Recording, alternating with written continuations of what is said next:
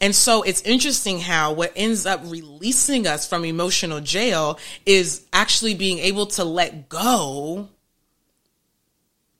of that defense to feel like I'm still protecting myself against somebody. I'm grown now. But still, when this gets brought up, I'm still in a, in a place of defense. It's as if I'm still fighting against you, as if I still have to protect myself from you, rather than being like, you know what? Actually, I'm in a safe physical space. I, I'm able to create a safe emotional space. But the problem is I don't feel safe mentally because when I think about you, when I think about you, I'm still up in arms. I'm still ready to fight. So I'm physically separate but mentally, I'm in your house. I am Taylor Chandler. I'm a licensed therapist, host of this podcast, Boundaries and Grace, and leader of my practice, Reattach. My mission is to help you shift to secure attachment, uprooting anxiety and avoidance, replacing with clarity and peace. You will shift.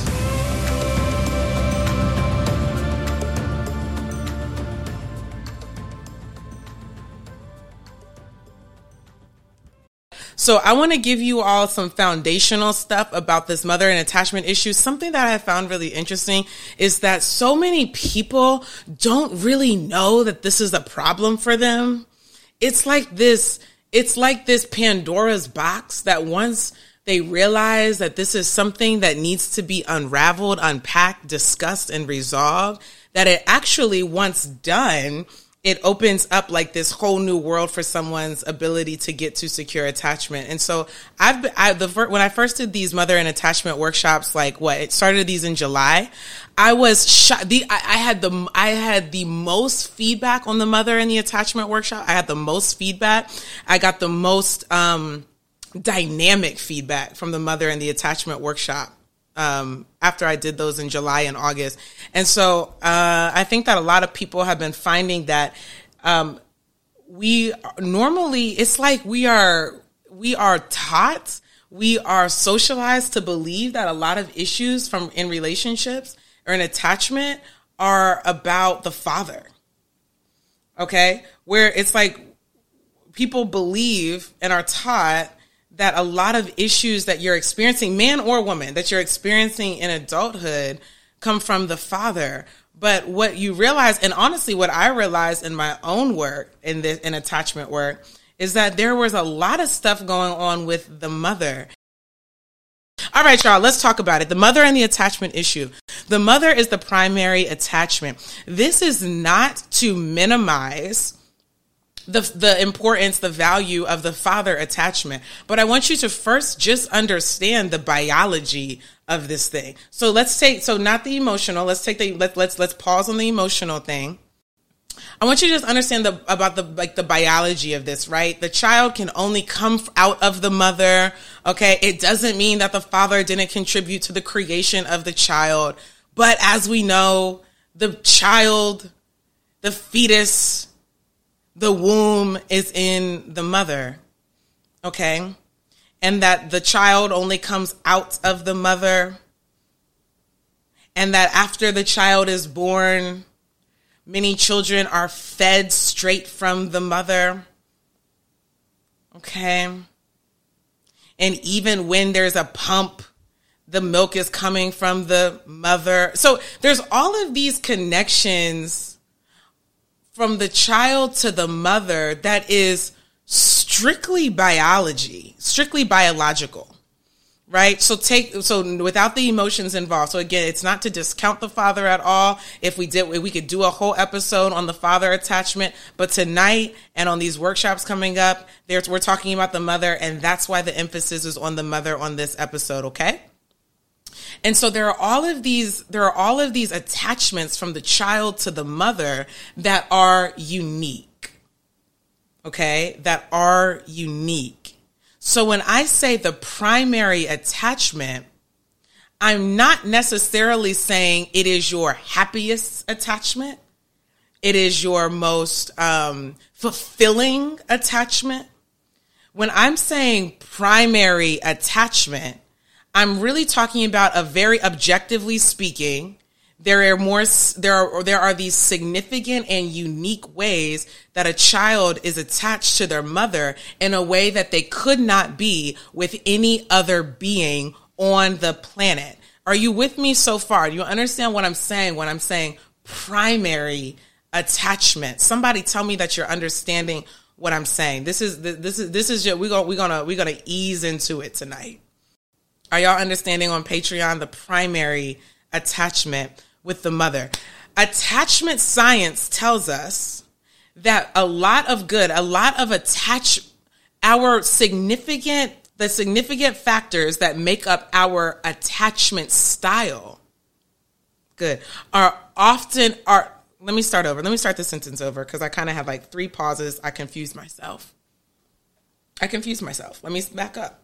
Okay attachment science tells us that the that our primary attachment our primary uh, the main parts of our attachment style are formed before age 5 so not only does the child have unique and significant attachments to the mother that are strictly biological, not necessarily, you are not, uh, you know, leaving the emotional part out. So we have some, we have strictly bio, some strict biological attachments from the child to the mother before birth, during birth, and in those first five years.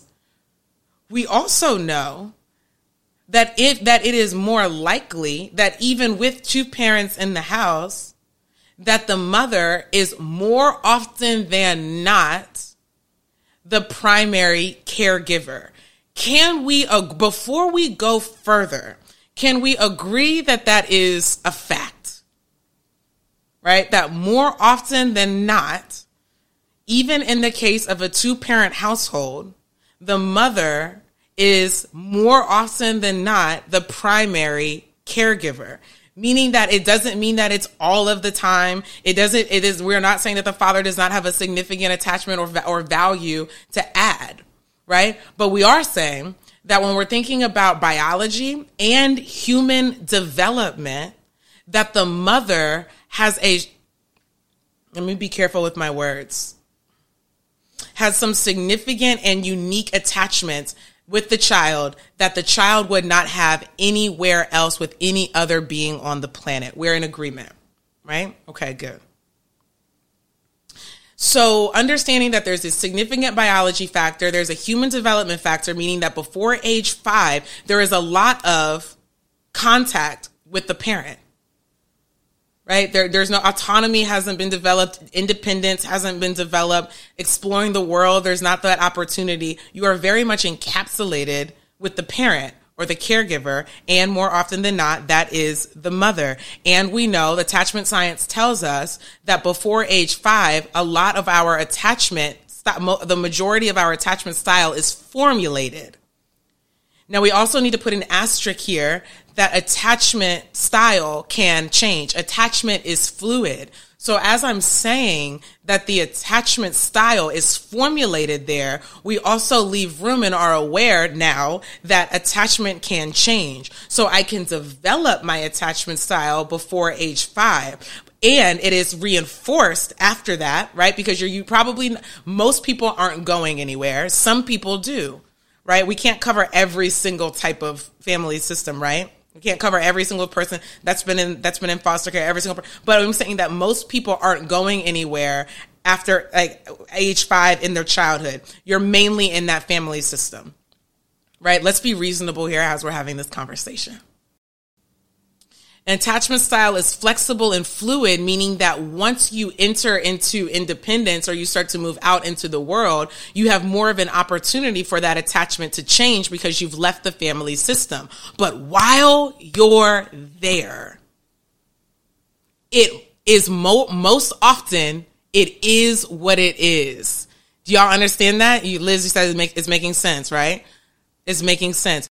And so the attachment style that was developed before age five is only being reinforced in that family system. In other words, it's getting stronger and stronger and stronger. Our issue is when it was an insecure attachment And that insecure attachment is now being reinforced and getting stronger and stronger and stronger. I don't have the opportunity to experience other significant attachment experiences that would positively impact my attachment style until I exit the family. Does, are you understanding this? This is class right now.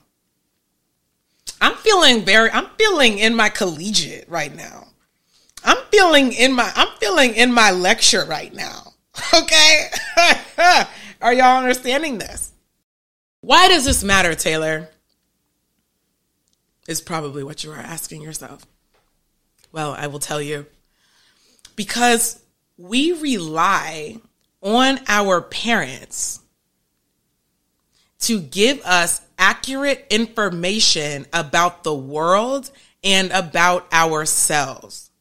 We rely on our parents, good. We rely on our parents to give us accurate information about ourselves and about the world.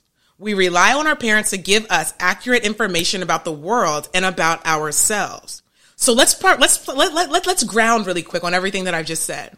This is what I'm essentially telling you is that if I have gotten inaccurate information about myself and or about the world, it's likely both, right? If, if I have gotten inaccurate information about myself and about the world, in my family system, and especially with that primary caregiver, and I don't have an opportunity to experience otherwise, then that inaccurate information about myself and about the world is only reinforced so long as I am in that family system. In other words, if it started bad, it only got worse. If it started, if the, if the information was inaccurate at the seed of my development, the, the zero to age five, right? Because attachment science tells us that our majority of our attachment style is developed before age five. And so if the seed the in the information I was receiving about myself, about the environment, about relationship if the seed was bad, then it only got worse, meaning that it doesn't necessarily mean the subjective experience, the day to day, was getting worse, as in I was getting treated worse, or someone was talking to me worse, or someone was hitting me more.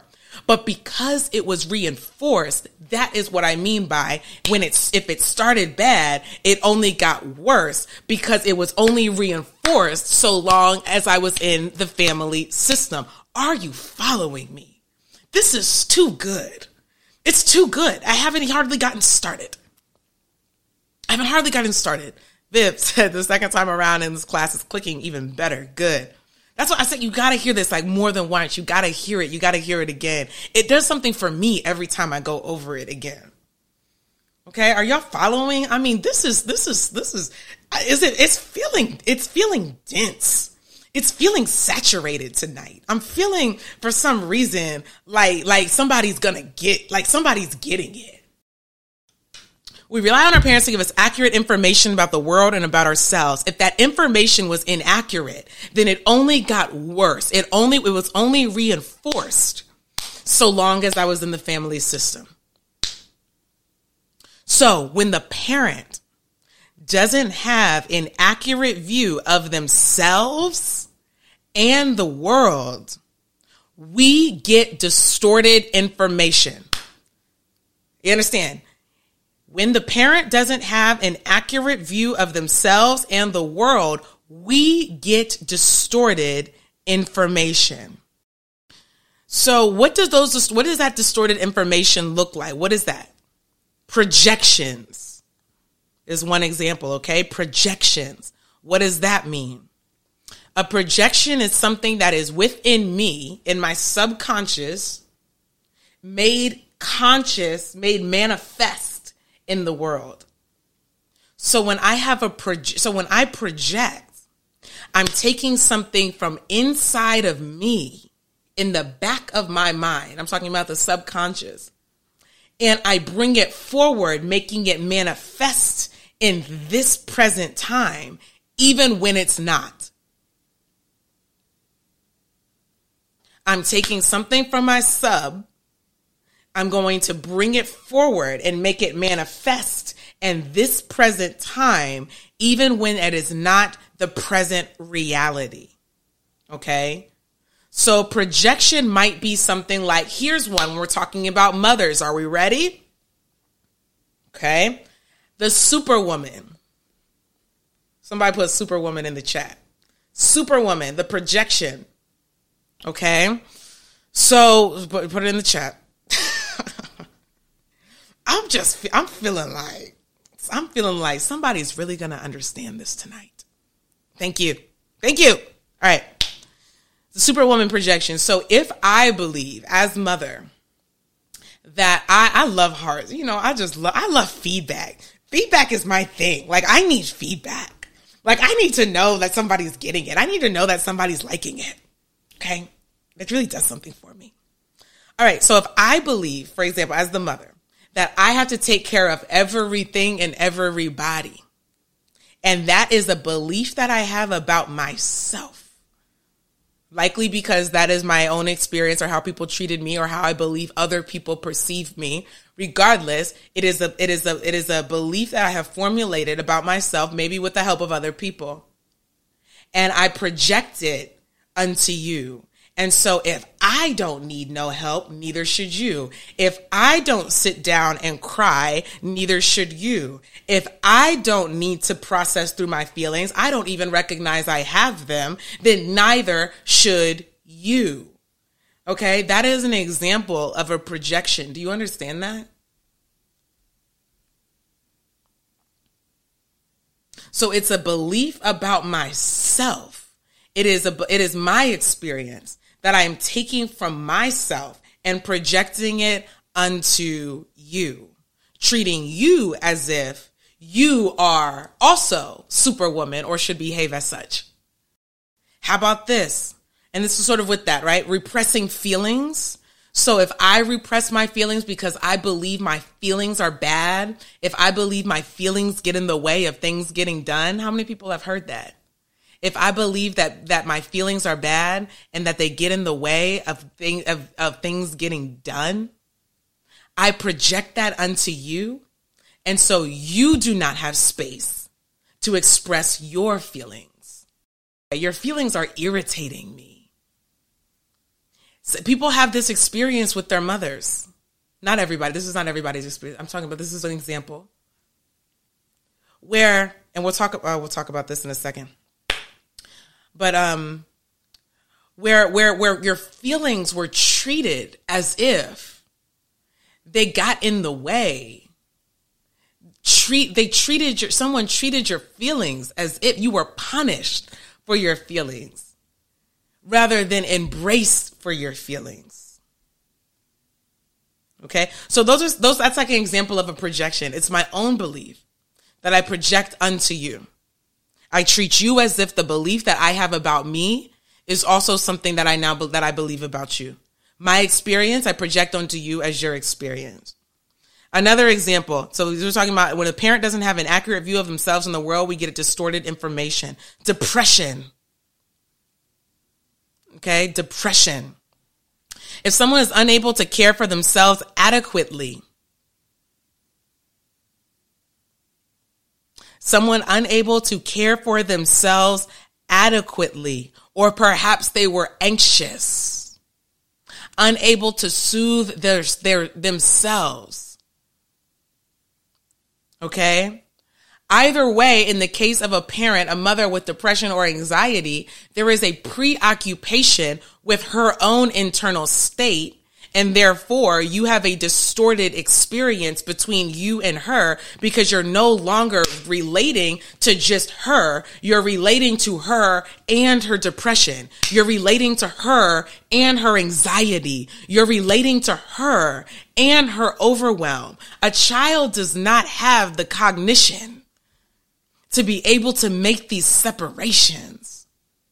And so I don't know that it is depression or anxiety that prevents you from relating to me, all I know is that we're not relating.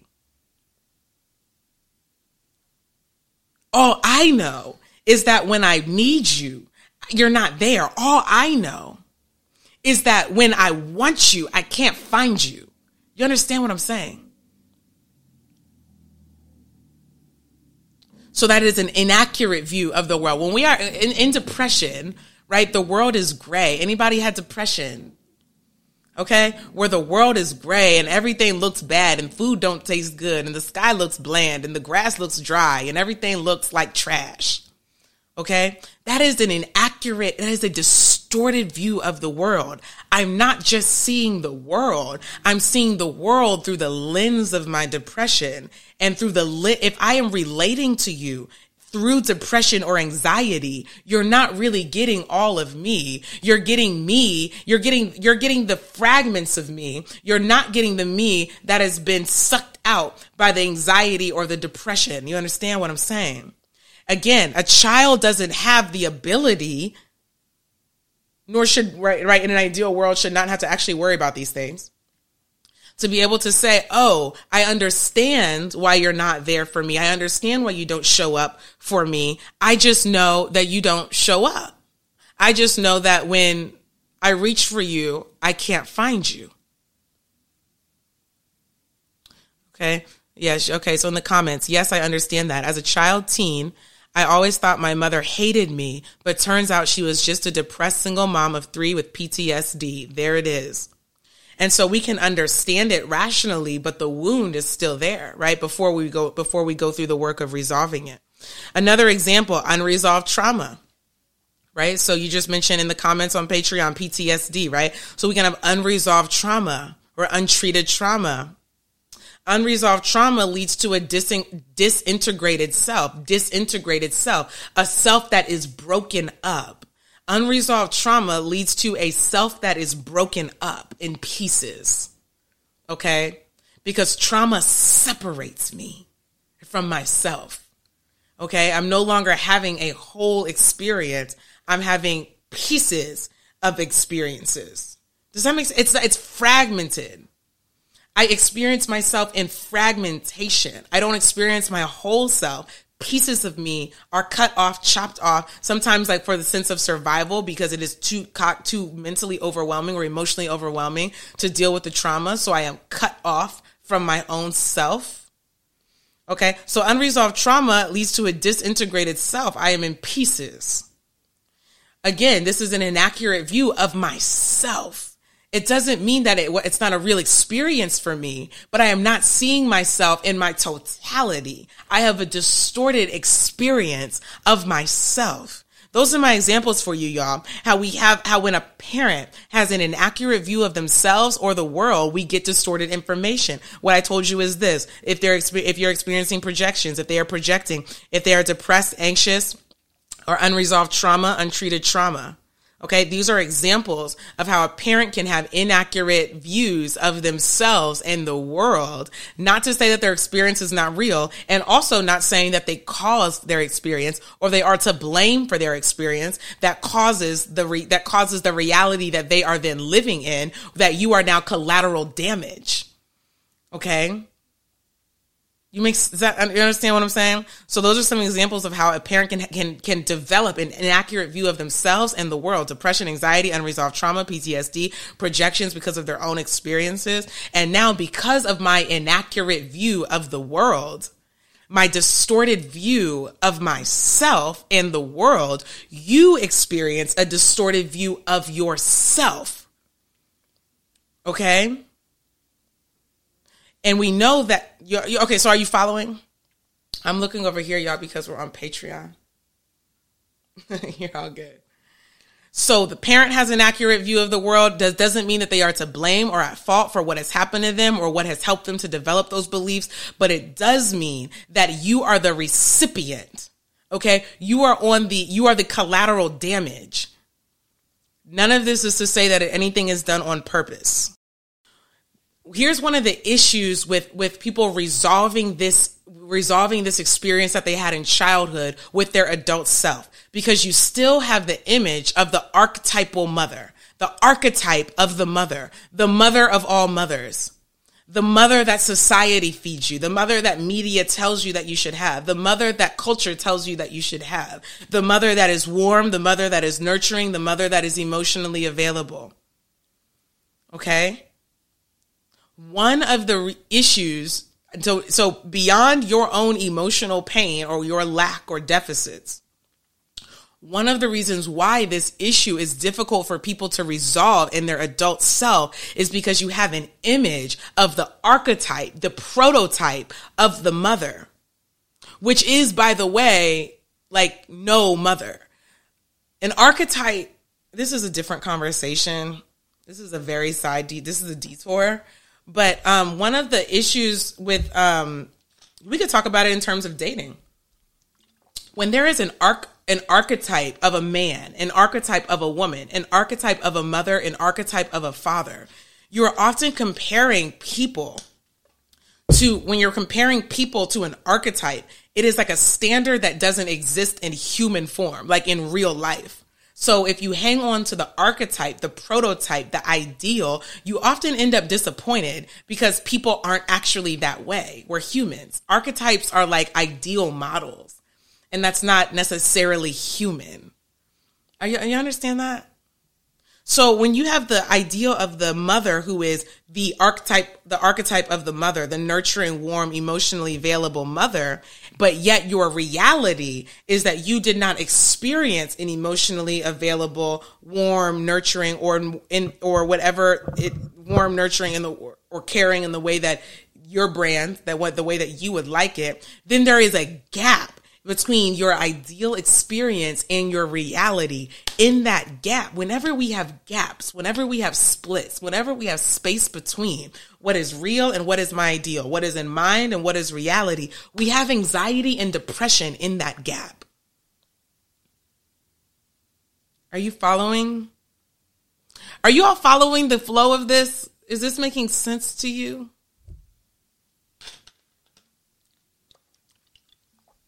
I know it's not as exciting as the Q and A's, and people want to hear about random experiences, but I'm trying to help somebody with something real.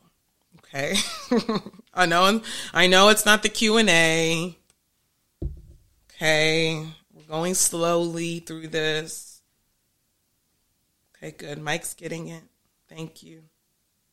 Okay, good. Adrian is getting it. Hey, y'all, let's um, take a little break. I just want to remind you that there is a workshop um, on November 12th. So if you're listening to this like hot off the press, then you're able to register for that. Okay, I'm going to put the link in the show notes. November 12th is the All Lives, um, Your Mother and Your Attachment Workshop.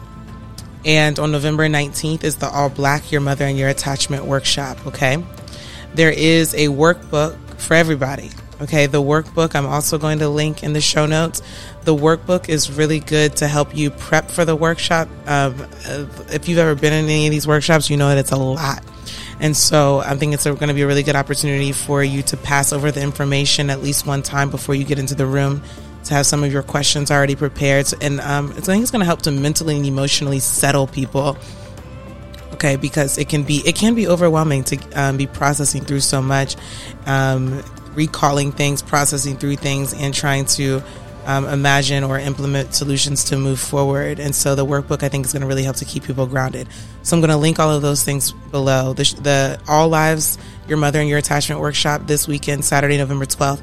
The All Black, Your Mother and Your, Your Mother and Your Attachment Workshop on Saturday, November 19th. There will be a part two. That link will be up after the first workshop is complete. And the workbook is also going to be linked below, y'all. I hope to see you there. And remember, the podcast is never enough. Let's get back to it.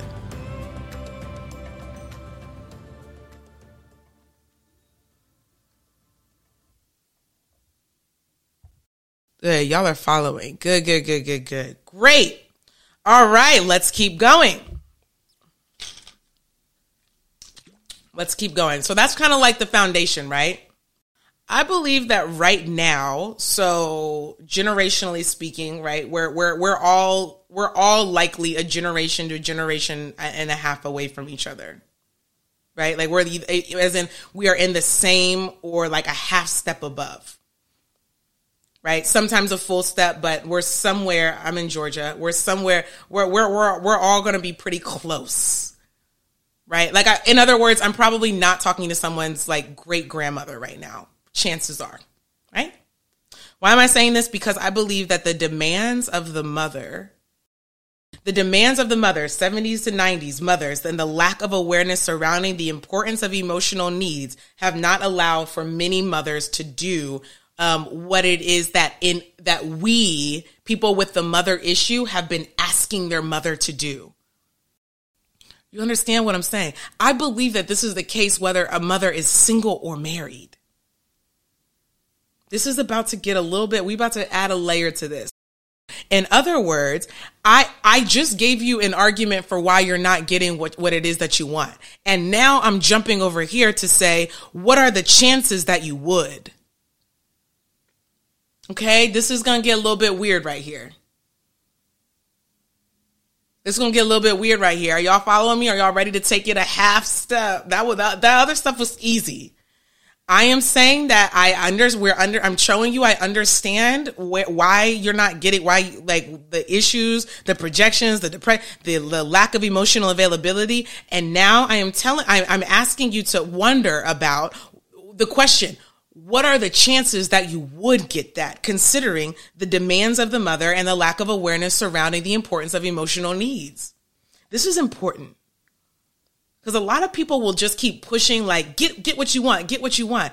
And there's something about that that doesn't quite give the whole picture. And I believe that if you just stick with that whole, like, I'm going to get what I want, she should have known. Right? That's the big umbrella, right? She should have known. She should have known better. Okay? And I'm suggesting, how could she? The reason why I think this is important again is because I believe that if you just stick with the she should have known, you're going to be a very uh, depressed, miserable person on this journey. Okay? Because it's always going to feel like someone has taken something from you unjustly. That someone was better word, withholding something from you that they knew about. And she knew that if I would have just given him this or if I would have just cared for her like that, she knew that that would have been a better way to parent me and she just didn't do it. And I'm upset. I'm I'm telling you that's going to leave you in a bad spot. Are y'all understanding what I'm saying? Why why I'm setting it up like this for you? It's going to leave you in a bad spot. If that's your mindset, if that's your stance that she should have known and and, and or, or she did know and she withheld something from me that grossly affect that that that that uh, negatively affected my life in a way that I will never recover from.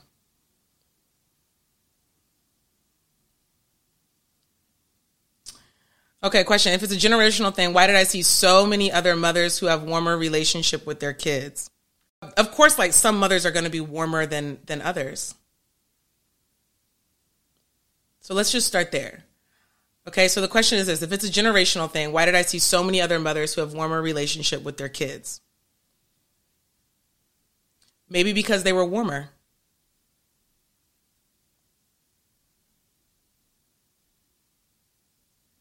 Maybe because they were warmer. So if we have to if we have to account for every every mother's personality difference or or their trauma, so I'm I'm I'm putting the generational thing on the on the on the table because I believe it is a factor regardless of whether you have the coldest mother of the generation. Let me, maybe I should put it like that. Right? So the question is like, okay, if it's a generational thing, why why are there so many other mothers who were warmer? Well, maybe you have the coldest one I'm still suggesting that there's a generational factor. I don't think it. I don't. I, I think it's. A, does that make sense? That I'm. I'm still suggesting there's a generational factor. But if you have a, if you have an exceptionally like a, a the personality, like a if a if a person has has a personality that is cold, that is uncaring, that is that is like that is aloof as a personality, then you might have the coldest of the generation Right? But what my point is this. My point is this. And also, I think the comment is, makes a good point. So, look, the question is valid, and I also have to point out all of the angry feelings, the upset feelings, they make sense. Okay? If you didn't get caring the way that you needed it, if you didn't get if you didn't get your brand of nurture the way that you wanted it, if it just didn't hit right. Okay? that it makes sense that I would feel a sense of lack. I would feel like something hurts in me. And y'all, I need you to take that word and very seriously. Understanding and working through these issues does not negate the coldness of your mother. It doesn't negate, it doesn't minimize, it doesn't take away from hurt that you've really felt. But if we are set on only having your painful experience, it is going to be very difficult to put any grace on this thing, to put any forgiveness on this thing. You understand what I'm saying to you? It's not about negating your experience. It's about having an experience that leaves space for another experience that was happening simultaneously. That I was both hurt and she wasn't able because of whatever reasons the, um, chemical in the brain experiential in her past social in her generation right i'm i'm i want you do, do you understand that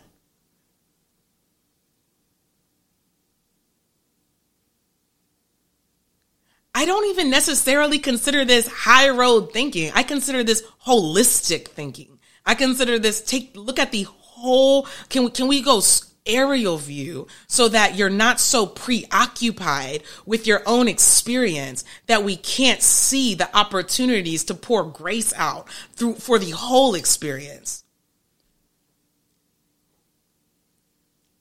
But when we hear something, sometimes when we hear something being um I, I don't know if the word is explained,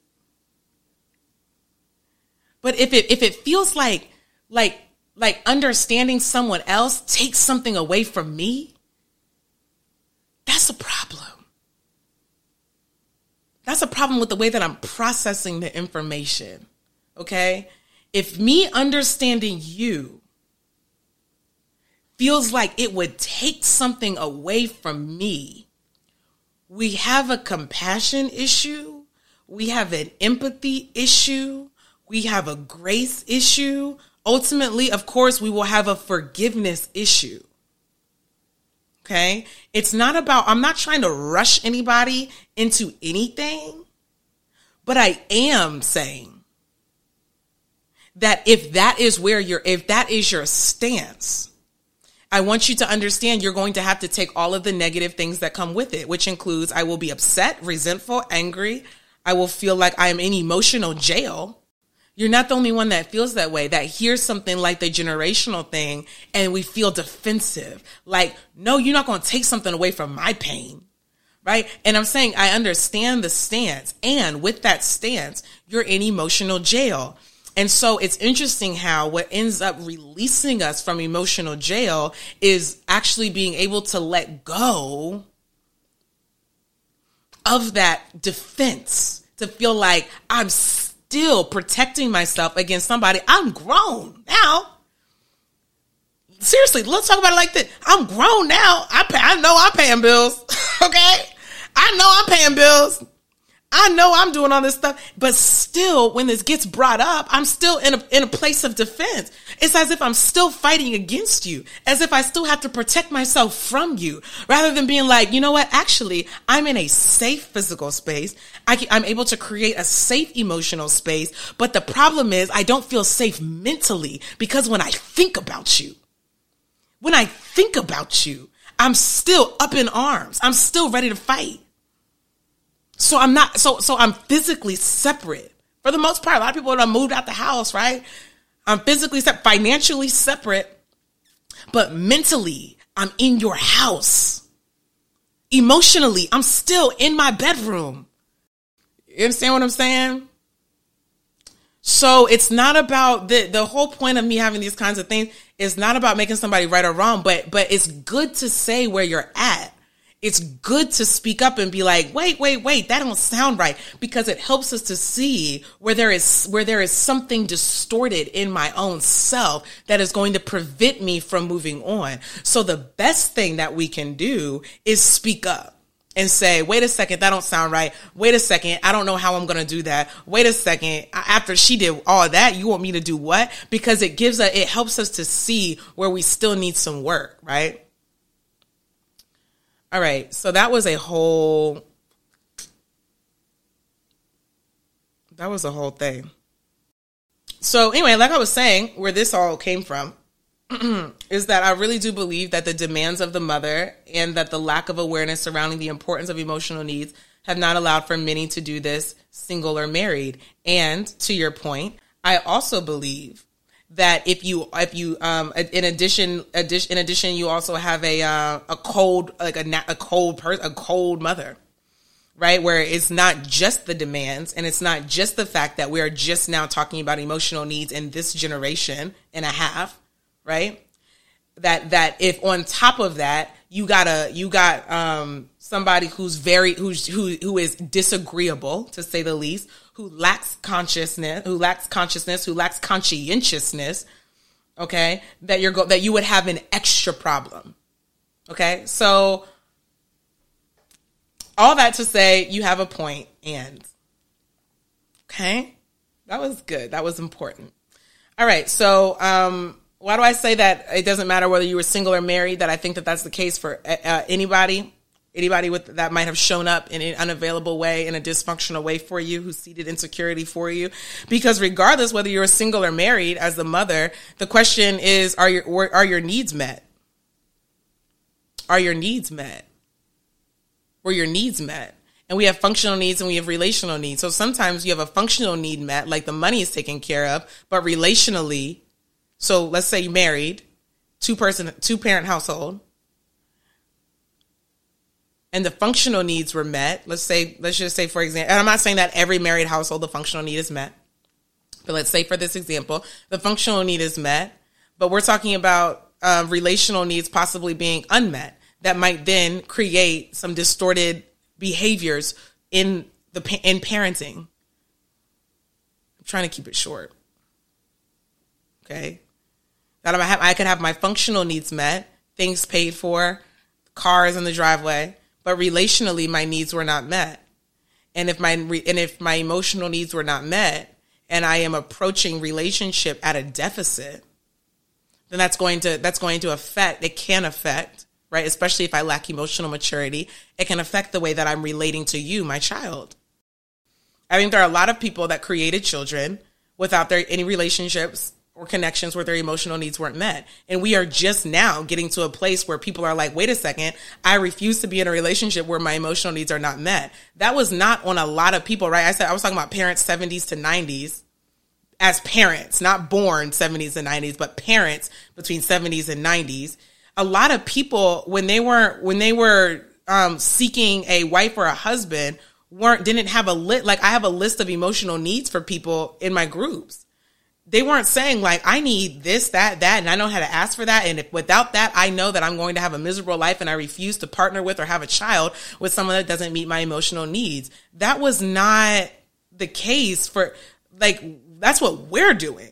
And I believe that that is a, a great way to do it. It's conscious coupling, in my opinion, right? Didn't Gwyneth Paltrow call it conscious uncoupling? I call it conscious coupling okay where there is more to the attachment there is more to the child making there is more to the relationship than what was on the list for your parents or grandparents.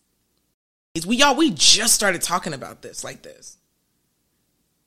Okay this is new. Okay emotional needs and all that stuff. That's why a lot of people when they go back to talk to their parents the parents are like what are you talking about emotional needs? I paid for your school didn't i? Okay so this is new stuff for a lot of people. Again, I'm suggesting that the demands of the mother and the lack of awareness of emotional needs did not allow for these kinds of reflections. And therefore, what could I offer you in that realm aside from my natural ability? Think about it like this this example, right? cigarette smoking. You used to be able to smoke cigarettes on a plane. You used to be able, you, you actually, y'all, we all lived in time. You used to be able to smoke cigarettes in the restaurant.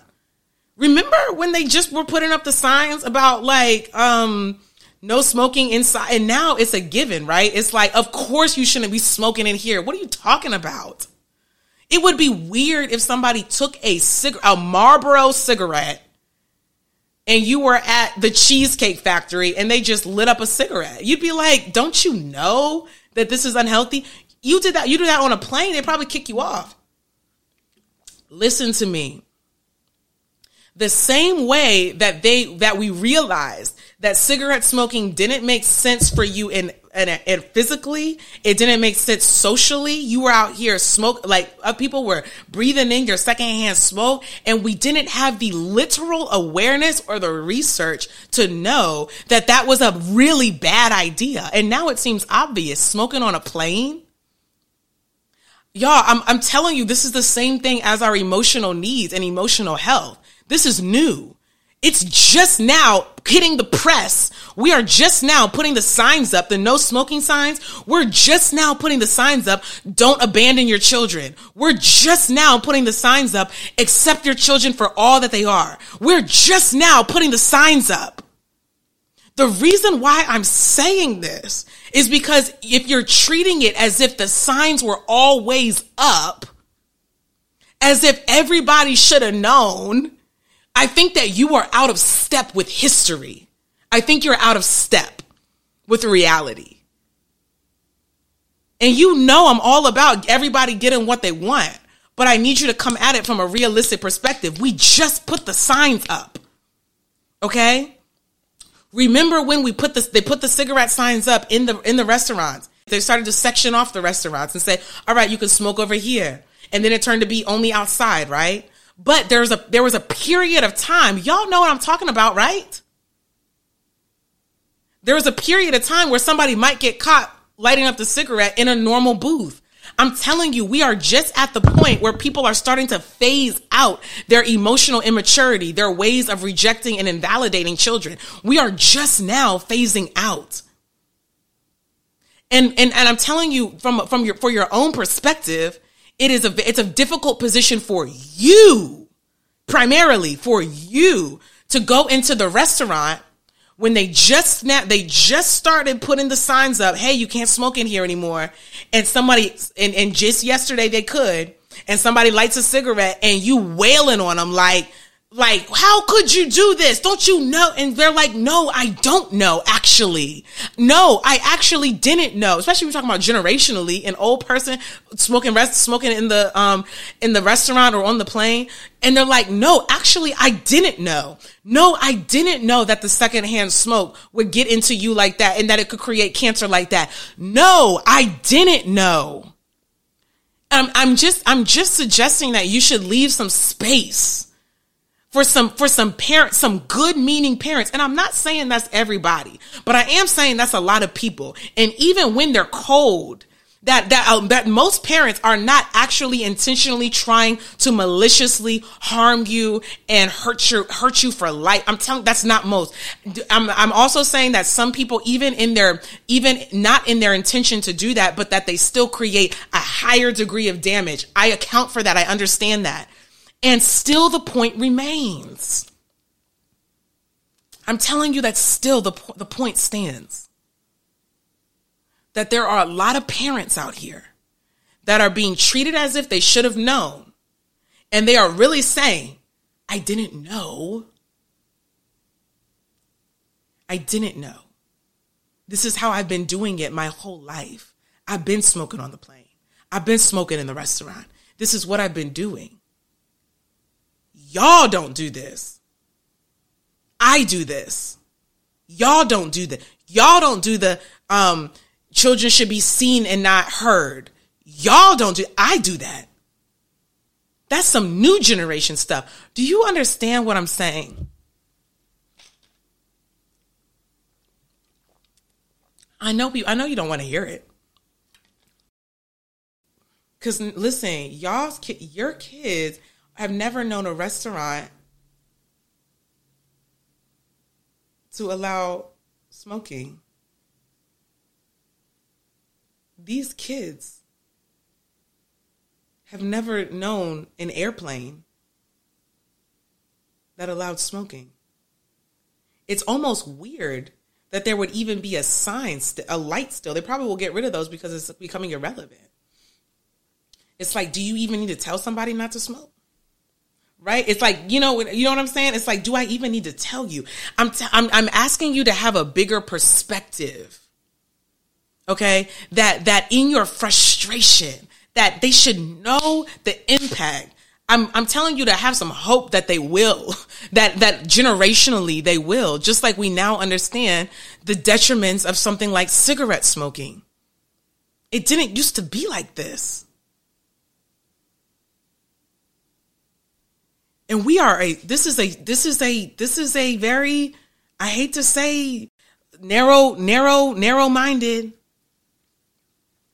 hey narrow minded narrow mind it's a narrow minded perspective. I don't mean to i don't want to be offensive. I'm telling you though it's narrow minded I'm asking you to expand and say, you know what? In three generations, they're gonna they're gonna know that acceptance is the only way to go. In three generations,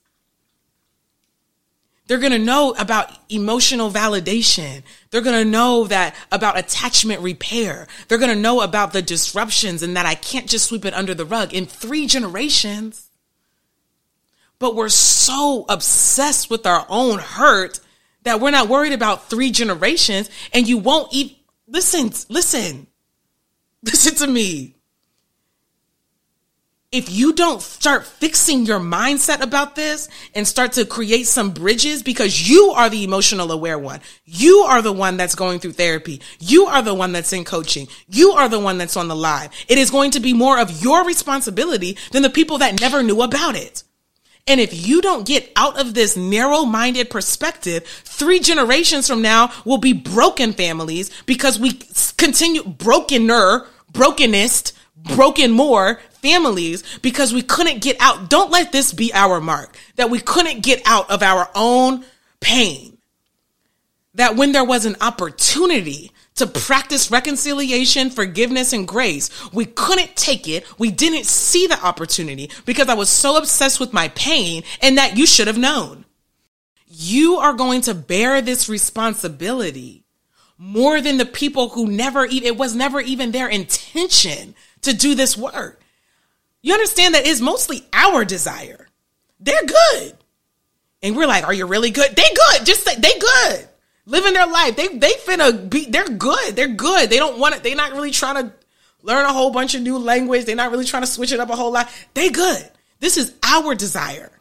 Okay. And if it is your desire, you've got to take on the responsibility for how you're going to handle it instead of projecting that onto somebody else and saying, you've got to want this like I want it.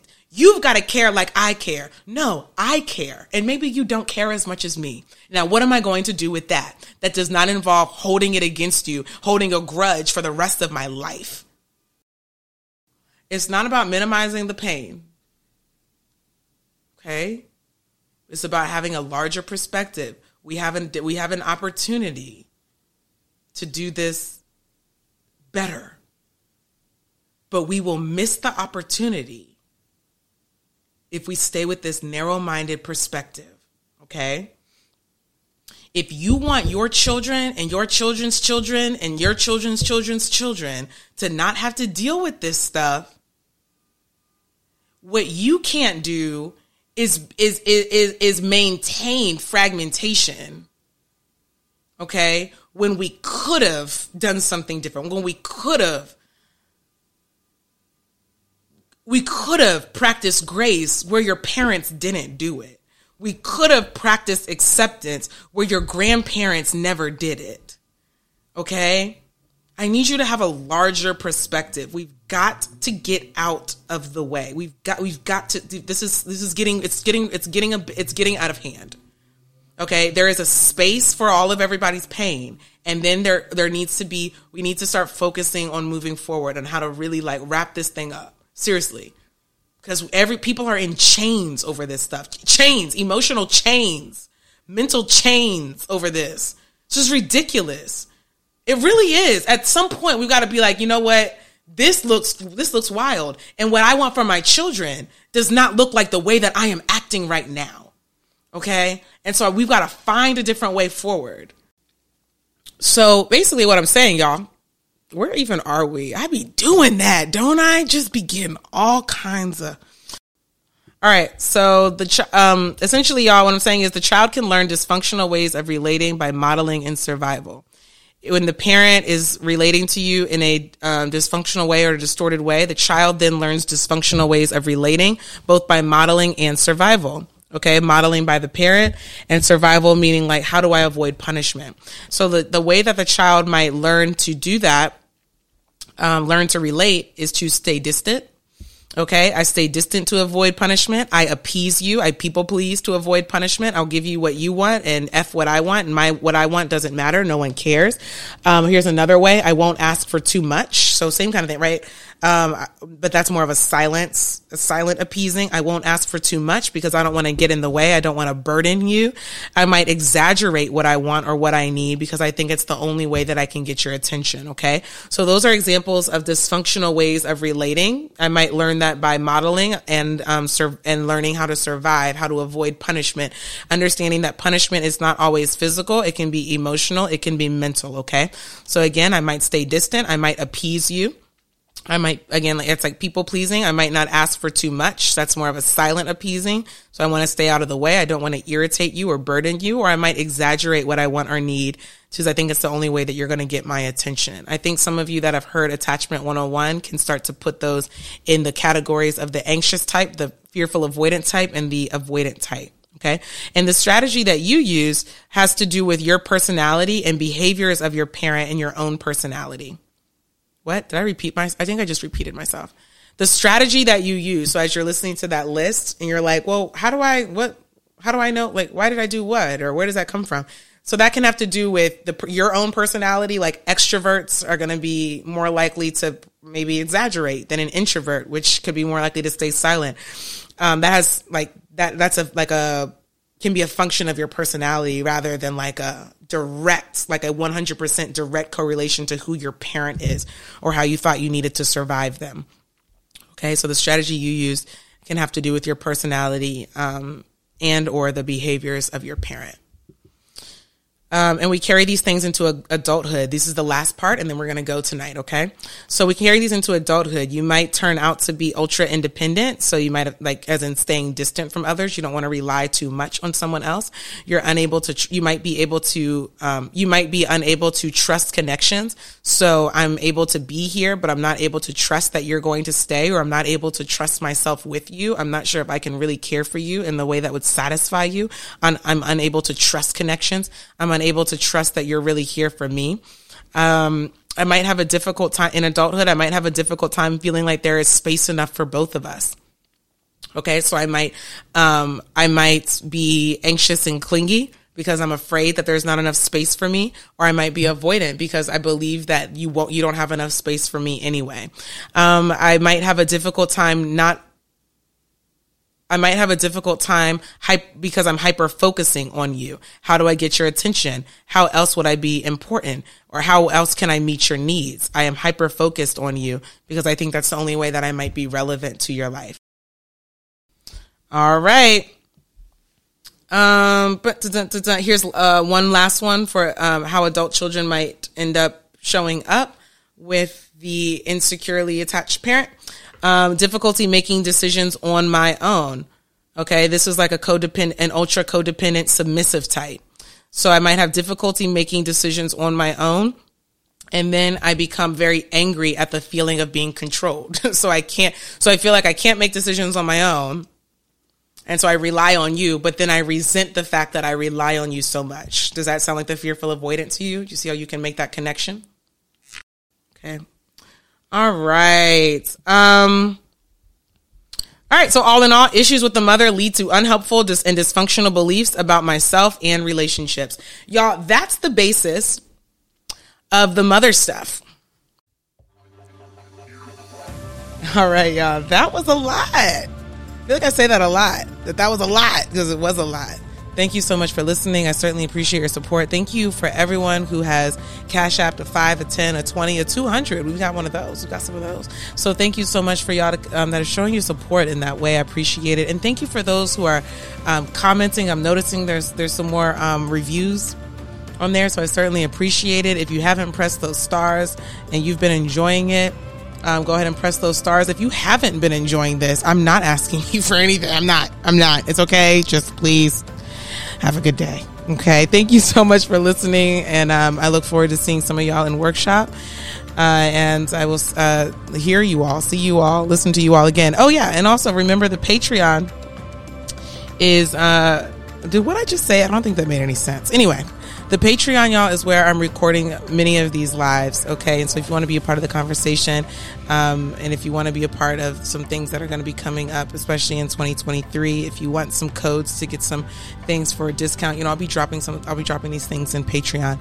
So, um, also another way to just support this work, right? By becoming a, a patron of the Patreon. So that is also linked in the show notes. Y'all, there's there's so many ways. It's just getting, you know, we're expanding things. There's so many different ways to get involved and to be a part of this work. So I'm excited. I'm excited for the year that's coming up. I'm excited for the things that are coming up around the corner. I'm excited for you to be along here with me. I'm excited for the growth that I've experienced. Oh, goodness. I'm excited for the growth that I've experienced. I'm excited for what's on the way, y'all. I feel like we're in the waiting room right now and there's going to be a lot of really good things coming down the pipeline. So I appreciate your support and um, see you next week.